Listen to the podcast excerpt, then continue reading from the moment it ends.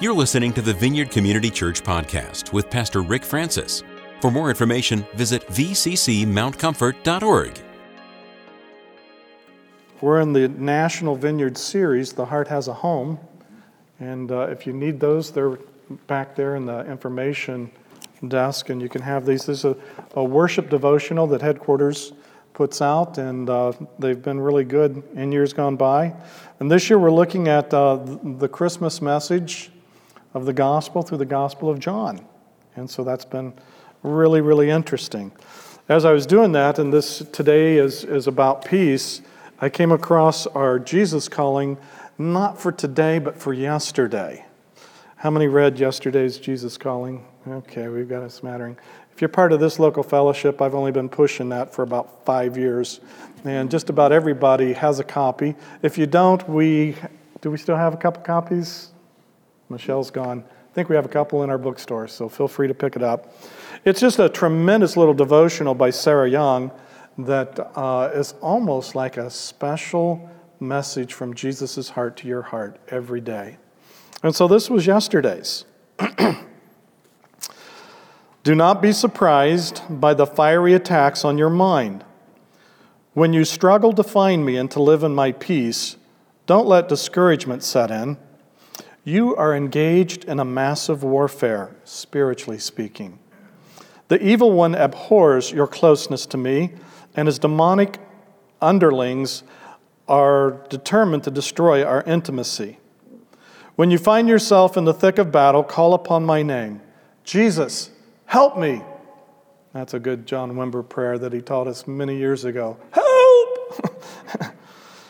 At that instant, the battle becomes mine. Your role is simply to trust me as I fight for you. Wow, when we were going through our Thanksgiving series, which we want to continue the rest of our lives all through eternity, always being thankful, it was that Second Chronicles 20 uh, of realizing that the battle is the Lord's and that we send out the choir first so that they can sing his praise and, his thank- and give thanks to the Lord. And so the Lord continues. He says, My name properly used has unlimited power to bless and protect. At the end of time, every knee will bow in heaven, on earth, and under the earth when my name is proclaimed. People who have used Jesus as a shoddy swear word will fall down in terror on that awesome day. But all those who have drawn near me through trusting, uttering my name, will be filled with inexpressible and glorious joy. This is your great hope as you wait for my return. Mm. So, Lord, we thank you for this day. We thank you for your word and all the ways that it comes to us. We thank you for the written word. We thank you for the words that you speak to us from the written word, the words that we hear prophetically from your heart to ours. We say thank you. Now we ask, Holy Spirit, that you would come and that you would breathe upon these words to our heart, to our spirit, and to our body, that they might live and that they might have the full effect that you've ordained them to have. In Jesus' name, amen. Have mercy. So, coming home to peace, the heart comes home to peace. Hmm, the heart has a home. Yeah, it does. And the context of, of this peace is in the battle of this incredible warfare that's taking place.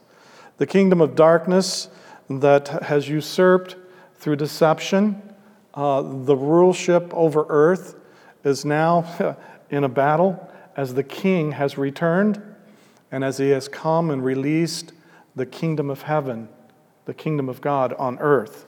And so we see this incredible battle that's taking place. And peace is what Christ brought. He oh, is the Prince of Peace. He brought peace when there was no peace. Peace, the absence of strife, pressure, stress, conflict, etc. But you can, ha- you can have peace on the inside even when everything is chaotic on the outside. A lot of times when we're, when we're looking at peace, we, we kind of focus on the external. I was thinking of the times when, when I feel really, really at peace. It's usually when I've got all my work done. If I get all my work done, I get my checklist done, and I've got all of that done, I can relax. I can settle into the recliner and just feel the wonderful peace until I turn on the channel and IU is losing to Purdue. No, no. Yay, Purdue. you, you, you watch some kind of sports contest or anything like that. I mean, if you want to rob my peace, just let my team be losing while I'm trying to relax and enjoy the peace that passes all understanding. Oh, wow. But peace is really on the inside, it's a peace in the heart. The heart is hungry for acceptance. The heart is always pursuing, looking for where it can find that place where it is loved, accepted, and can be at home. Yes. Huh. Sometimes when we go out and we visit folks and uh, you're in an environment, maybe it's going to be this Christmas, uh, you're in a new job, and one of the spouses has a Christmas party and you're going, and there's a whole bunch of people that you don't know. and depending on your temperament, that could either be a, a thing that you're anticipating with great excitement, or it could be something that you're dreading to go to, depending on how, how you're wired.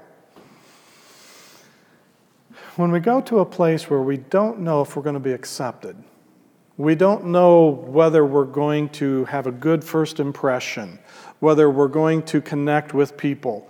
Uh, there can be some anxiety there can be a, a, a, stressor on the inside so that we, we're not really ourselves. We're trying to be, but we don't know the social protocol of how things works within that little sub community. And so we try to figure out, we get our scanners going, and we're constantly looking and looking and looking. And oh, it happens a lot of times when we go into different religious communities. Do they say hallelujah? Do they raise their hands? Are they very proper and very uh, liturgical in a sense, very kind of worshiping with their mind more than their emotions. And so we, we try to find the protocol. I, at least that's what I do. I love to worship in all sorts of settings. You know, my background was Methodist, so I've, I've been in Methodist churches that are very casual, very informal, and I've been into the high Methodist church services that are very uh, orthodox and, and very uh, line by line, just you, you just follow the bulletin, and and and you can worship in, in both of those. Both of those are amazing. But for us to feel comfortable and at peace, we got to find out what's the norm here. What, what, what fits? And then you know if you're one of these super expressive believers, how much expression you can give and still be within the confines of decency and an order. Mm-hmm. Anybody here today? Okay, okay. In Psalm 23, David says that God can prepare a table before you, even in the presence of your enemies. Now, a lot of good that's going to do if you don't have peace. Anybody ever eaten a meal with a nervous stomach? A lot of anxiety. Things are, you got stressors coming from all over, and now you're supposed to sit and eat. You really can't sit and dine with a nervous stomach. I mean, you can, but that's not ideal. And I think what the psalmist is, is trying to describe is that the shepherd is so completely caring for his sheep. And I don't think it's really a statement of how dumb the sheep are, that they don't understand that there's enemies right there. But I think it's a statement of how peaceful the sheep can be when there's shepherds with them. That they can, that they can sit and, and, and eat even if there's wolves all around because they know the shepherd's there. They know the shepherd's there. And they have to have a measure of peace in order to dine. those, those times when you're eating and, and your nerves are just going crazy and you're anxious, and, and it usually doesn't go through the digestive tract very well. And uh, you, you not only are not enjoying the meal, but you don't enjoy the after effects of the meal as well. And so, but Jesus says, He's the good shepherd, that his sheep know him by name, and that when we're aware of his presence, aware of his presence, then we can eat, regardless of what our circumstances are. I love when I look at peace, I, I love it in, in Mark's gospel. It says in Mark 4, um, I'm going to read a little earlier, but you're going to pick up at verse 39. Verse 35, it says, On the same day when evening had come, he said to them, Let us cross over to the other side. Now, when they had left the multitude, they took him along in the boat as he was. And other little boats were also with him. And a great windstorm arose, and the waves beat into the boat, so that it was already filling. But he was in the stern, asleep on a pillow. They awoke him and said to him, Teacher, do you not care that we are perishing? Then he arose and rebuked the wind and said to the sea, Peace, be still. And the wind ceased, and there was a great calm. But he said to them, Why are you so fearful? How is it that you have no faith?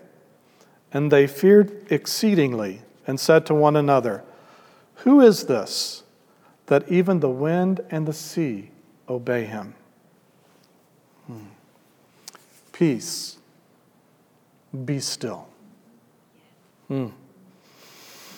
I was thinking that was going to be Eirene the word that's most often translated for peace in the New Testament, but it's absolute. It's not. It's it's a it's a different word. It's siopa, and and the word for that peace is to hold your peace. And so when he's speaking to the wind and to the sea, and he's saying, he's really saying, be still, hold back to hold your peace is when you're going to say something and you shouldn't say it. And so you got to hold your peace because the temptation is you're going to say something that's going to be offensive, that's going to be harmful, uh, and so you, you hold your peace. And we even have that in our wedding ceremonies in years gone by. You know, if there's anything that you object about these two, speak now or forever, forever hold your peace. Hold it. Yeah. Okay. You getting the picture here? So Jesus is in the midst of it. He's asleep on a pillow in, in, the, in the boat. Water's coming in. He gets up and he speaks to creation.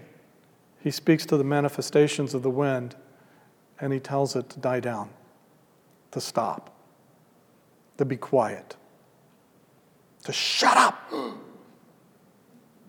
Well, it's exclamation point in, in the Bible, so. Strong words, he tells them. Mm. In the Gospel of John, our devotional picks up in chapter 4, the woman of the well. The woman at the well. Not the woman of the well, the woman at the well. Identifying her by location. It's kind of a strange woman to be talking about during Advent, I thought. Oh, yes. Usually during Advent, who do we talk about? Who's the number one female of Advent? Mm. Mary. We always talk about Mary. What an oh, incredible picture of trusting faith and belief in God.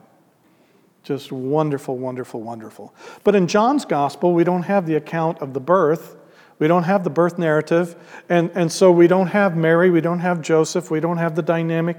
Matter of fact, Mary doesn't even come into chapter 4 of John when they're at the wedding in Cana of Galilee and they run out of wine. And so Mary then initiates a conversation with Jesus, and that's the first time we see her in the Gospel of John.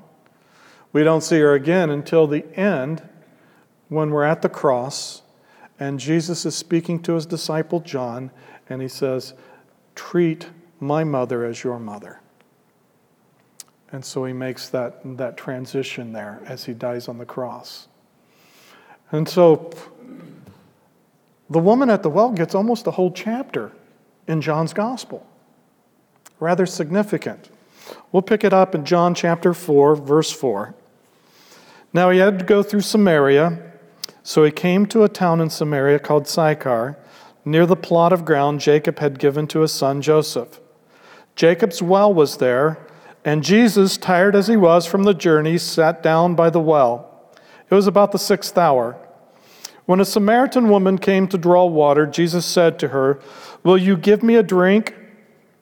The disciples had gone into town to buy food. The Samaritan woman said to him, You are a Jew, and I am a Samaritan woman. How can you ask me for a drink? For Jews do not associate with Samaritans. Jesus answered her, If you knew the gift of God and who it is that asks you for a drink, you would have asked him, and he would have given you living water. Mm. All through the scripture, we see that man always looks on the outward appearance, but God looks on the inside. He looks at the heart. And here Jesus is at the well. I don't think he was just pooped. I think he knew that there was a divine appointment that was on its way. You don't have to agree with that for the story to have the same impact. That's just my personal belief. I think he's there. I think he knows someone's coming that he's got a word for. And as this lady comes, it's amazing the encounter that takes place. Uh, there's all sorts of sermons on, on this, but, but the focus for this morning is on the reality that as she comes, Jesus recognized someone whose heart is looking for peace, whose heart is looking for its true home in Father God. And so as she comes and, and engages Jesus, you have all sorts of uh, conversation going back and forth, and you, you probably see yourself sometimes in these kind of these kind of uh, biblical accounts. Sometimes we try to see if we can get the the finger of God deflected off of us, especially if, if God is kind of pointing on an area in us that, that we've got a little bit of an ouchie. Uh, there's some pain associated with it, so we try to deflect it. We, we try to switch the subject. Uh, maybe we do that with our spouses, you know, if, if they're trying to get too close and they're trying to. And all of a sudden, Jesus is there, and she finally gets confronted with really a word of knowledge by Jesus when he tells her to go call her husband. And she says, I don't have a husband. And he says, Yeah, you're right. You've had four or five. What's the text? You've had five. And the one that you're with right now is not your husband. When I saw that, I, I, I saw a human being created in God's image, feminine, who was longing for peace. And in her attempt to fill that need in her heart for peace, she was doing it in very unstable relationships over and over and over. Looking for peace, but not finding it. Hmm. But Jesus saw her heart and knew that it was time to come home. And I find it interesting after all of that, and she realizes, man, this guy, this guy knows me. This guy knows things about me. He, he must be a prophet. You know, he, he's got insight into me. And so she's all ears. so what does she do? She asks the question of all questions What must I do to be saved? No, she didn't ask that one, did she? She said, Where are you supposed to worship at? On the mountain or in Jerusalem? to me, I think, what kind of question is that? What, what kind of question is that? It's like, here I've got a person who appears to, to know things that only God would know. And this has been a this has been a debate that we've been hammering for centuries. and, and, and I need to know the truth so that I can win the argument when I go back and talk with Mary. You know, I can say, no, we're supposed to do because this man said that. No. So she thinks she's got an authority that she can answer a question that she's been longing to know. And instead of asking the question of her heart, She's trying to get information that will help her order the worshiping community. Hmm. And Jesus' reply, just amazing. You know, it's not about there, or here. Father's looking for those who worship in spirit and in truth. So we get that incredible revelation that it's not about a location, it's about a condition of the heart. It's about what's happening in our heart. Do we worship Him in spirit and in truth? And so here's a chance. Here's an opportunity. He sees that her heart, he's carefully coming in and he's giving her heart an invitation for it to come home and to come into the room of peace in her heart. And she's just blown away. She's blown away. She has an encounter with Jesus that has so impacted her that she believes that this might be the Messiah. So she goes and tells all the town. The whole town comes out. And so the, the, the town comes and, and they believe based on the woman's testimony, but it's really interesting in verse 39, it goes beyond that. And now they believe because they've heard from themselves from the Messiah. And so they come into an incredible relationship with Jesus. I find that absolutely amazing. What unlocks our hearts to believe? What unlocks the heart of someone who may be living in sin, maybe not worshiping the right place, not worshiping in the right style, not wor- but what unlocks the heart to believe and to receive the very light and love of Jesus, the peace of God?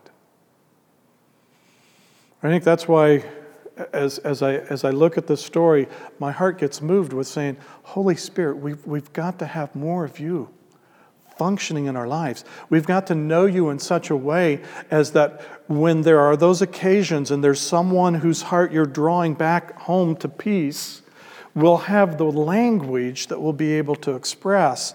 We'll be able to see what the Father's doing. We'll be able to hear what the Father's saying. And we'll know how to approach in a loving way without judgment. That's what the way religion wants to do. Religion always wants to bring judgment into a situation. How do we bring love? How do we bring God into the situation? In language, learning how to speak language is so, so important. Learning how to hear the word of the Lord and be able to speak it so that it makes a difference. That's one of the reasons why I'm in the vineyard. After studying at Asbury Theological Seminary and going through all that and reading some incredible evangelism books, I came across Power Evangelism by John Wimber. And when I read the story about what happened on the 747, he looks across the aisle and he sees a lady, or sees a, a man, uh, and across his head is written the word adultery. And I thought, whoa, what are you going to do with that? And as John shared his pilgrimage of learning how to steward the revelation that God would give, that the Holy Spirit would impart, and knowing what to do. There was times that, that that revelation put him in places that he was very uncomfortable.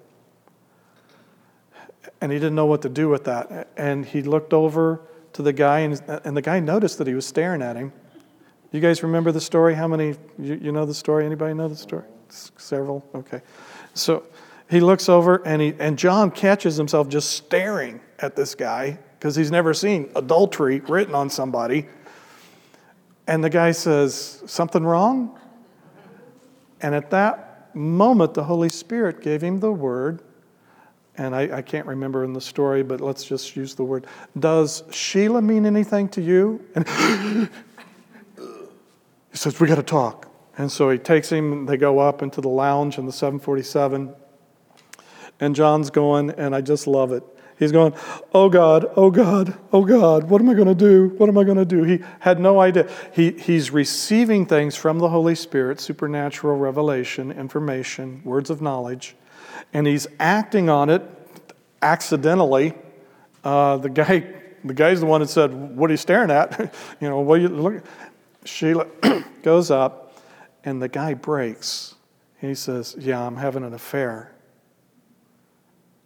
And he says, and God said, and, and John says, finally, back on familiar ground. The guy wants to receive Jesus. He presents the gospel, leads him to Christ. He has a, a, a conversion experience in the, lo- in the lounge on a 747. And then the guy says, I got a problem.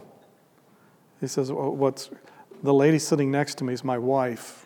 Oh my. What am I supposed to do? And he said, Tell her. Tell her what you've done. So they go back downstairs. He's on one part of the aisle and he's over the other. And they're having this exchange. And the lady is just going. and long story short, she gets saved that day as well. Have mercy. Having language that the Holy Spirit wants to give to us, revelation and insight.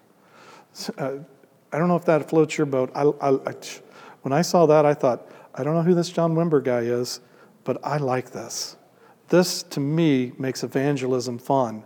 Instead of me going out and trying to make some kind of uh, presentation argument that makes people feel guilty and, and coerces them into, if, if I can talk you into a relationship with Jesus, the enemy can talk you out of it. But if you have an encounter with the living God, and you have, you have something of the supernatural that's involved there. It goes beyond just a, a logical. I mean, the, the gospel makes a whole lot of sense. Anybody want to go to hell? No, no, no. That doesn't sound like a good idea. So there's a, there's a rational, but there's an experiential dimension to it. And when you have that, it makes all the difference. Enemy can't, the enemy can't steal a, an experience. He can win an argument with us, but he can't take away what we've experienced. Mm-hmm. So we need the Holy Spirit. We need the Holy Spirit for, for greater authenticity of what it means to be a, a believer, with the ability to see what the Father's doing in the midst of a situation and environment so that we can participate, so that we can give a word that unlocks a heart to respond in faith so that the heart can come home to peace. Hmm.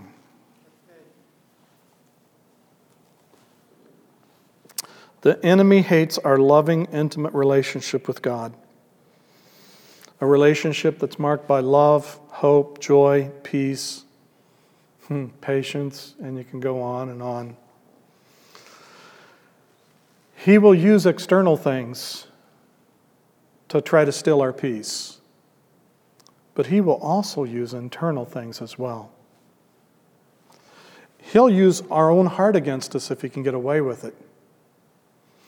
I love this, once again, from the same author, John, in his first epistle, chapter 3, verse 19. He says, This then is how we know that we belong to the truth and how we set our hearts at rest in His presence. Whenever our hearts condemn us, for God is greater than our hearts, and He knows everything. Some of us have that super sensitive heart that hasn't been secured by love from the Father. And, and we've been in enough religious environments that we feel guilty most of the time. And we're worried that if Jesus returns today, that we might be left. And so we're constantly taking our, our spiritual blood pressure to see if we're included or not included, and, and we run in such an insecure thing that our heart, you know, is totally based on the environment and the circumstances that we're in. So if, if we're in an environment where the presence of the Lord is, our heart feels safe and we feel like we're going to make it. But if we're in an environment other than that, I don't know where you guys came from. I always felt like if I ever visited Las Vegas, Sin City, if I ever visited Sin City, I just knew Jesus would return and I would be left. and you can have that level of insecurity in your heart. And when the enemy knows that, that comes from woundings, that comes from betrayal, that comes from uh, uh, being rejected, and all those kind of things. When you have those kind of wounds in your heart, it's really easy to manifest that in your relationship to God. And so you have those fears, those anxieties, and you're wondering whether it's going to, whether you're going to be included, whether you fit, whether you belong, whether you're accepted. so John says, "Hey, listen. God trumps even your own heart and all its insecurities. When you come to believing faith that comes out of His presence and personal relationship with Him, you have something that's rock solid. And it doesn't matter whether your emotions are going one way or, or the other, you're grounded, you're secure, you're loved and you have peace. Mm-hmm. We used to always kind of judge everything by how well we're doing. Well, did you still have peace? Oh, I did that. I, I lost my peace. Then it's time to repent. Let's repent and regain our peace. If, if, if we don't have a reason to repent and we've lost our peace, it's because of some kind of super sensitive thing that the enemy's exploiting. But if it's not supersensitivity and we've done something, well, it's always good to confess our sins. He's faithful and just and will forgive us our sins and purify us from all unrighteousness. So we have those realities. Peace is part of our birthright. It's part of the reality of being in Christ, the Prince of Peace. We have his peace. Let's pray.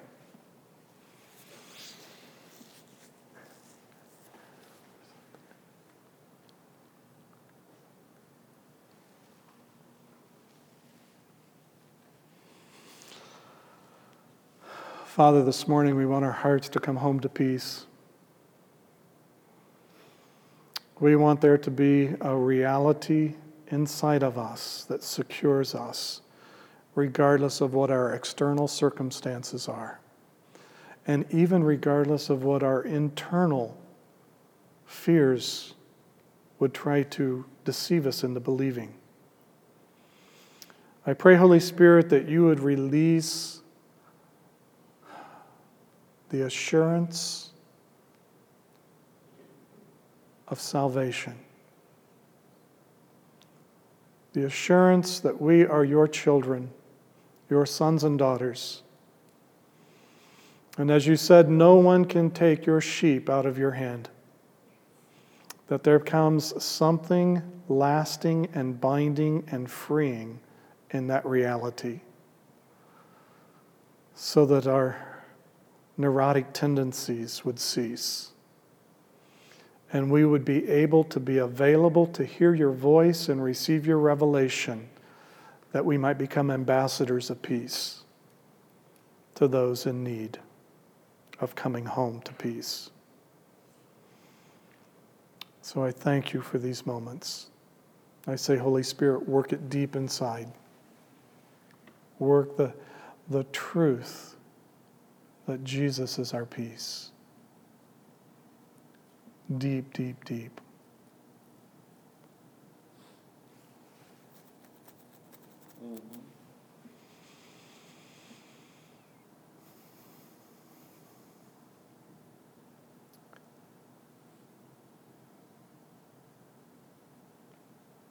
If your peace has been lost, I really, really don't want you to leave until it's been restored. Mm-hmm.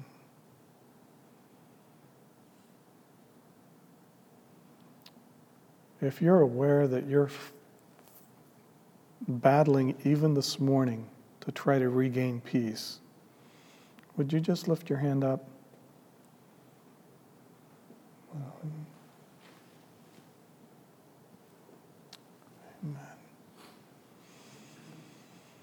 Mm-hmm. You're allowed to peek. This isn't one of those with every head bowed and eyes shut. We've got about four right now that I've seen that needs some assistance with peace. And we are the body of Christ. We are the ones called to love one another as Christ has loved us. So, not trying to embarrass anyone, but I don't think there's anyone that would be. If you had your hand up, would you just stand where you are? You don't have to come front.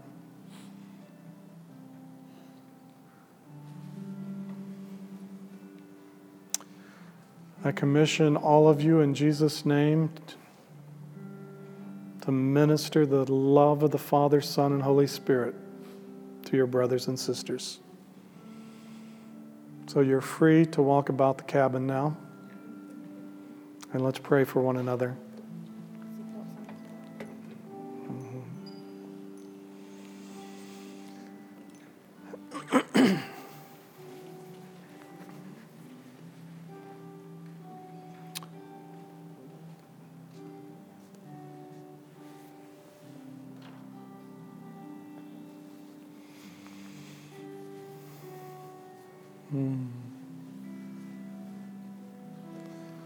There's many reasons, Lord, why peace is so easy to lose. But I pray this morning there would be a securing expression of yourself that would be the rock and anchor of peace in the heart, body, mind, spirit, will, and emotions of each one here today. Mm-hmm. Mm-hmm.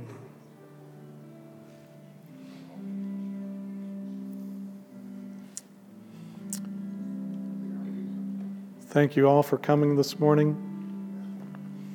For those that need to leave, leave in the assurance of the shalom, the peace that passes all understanding.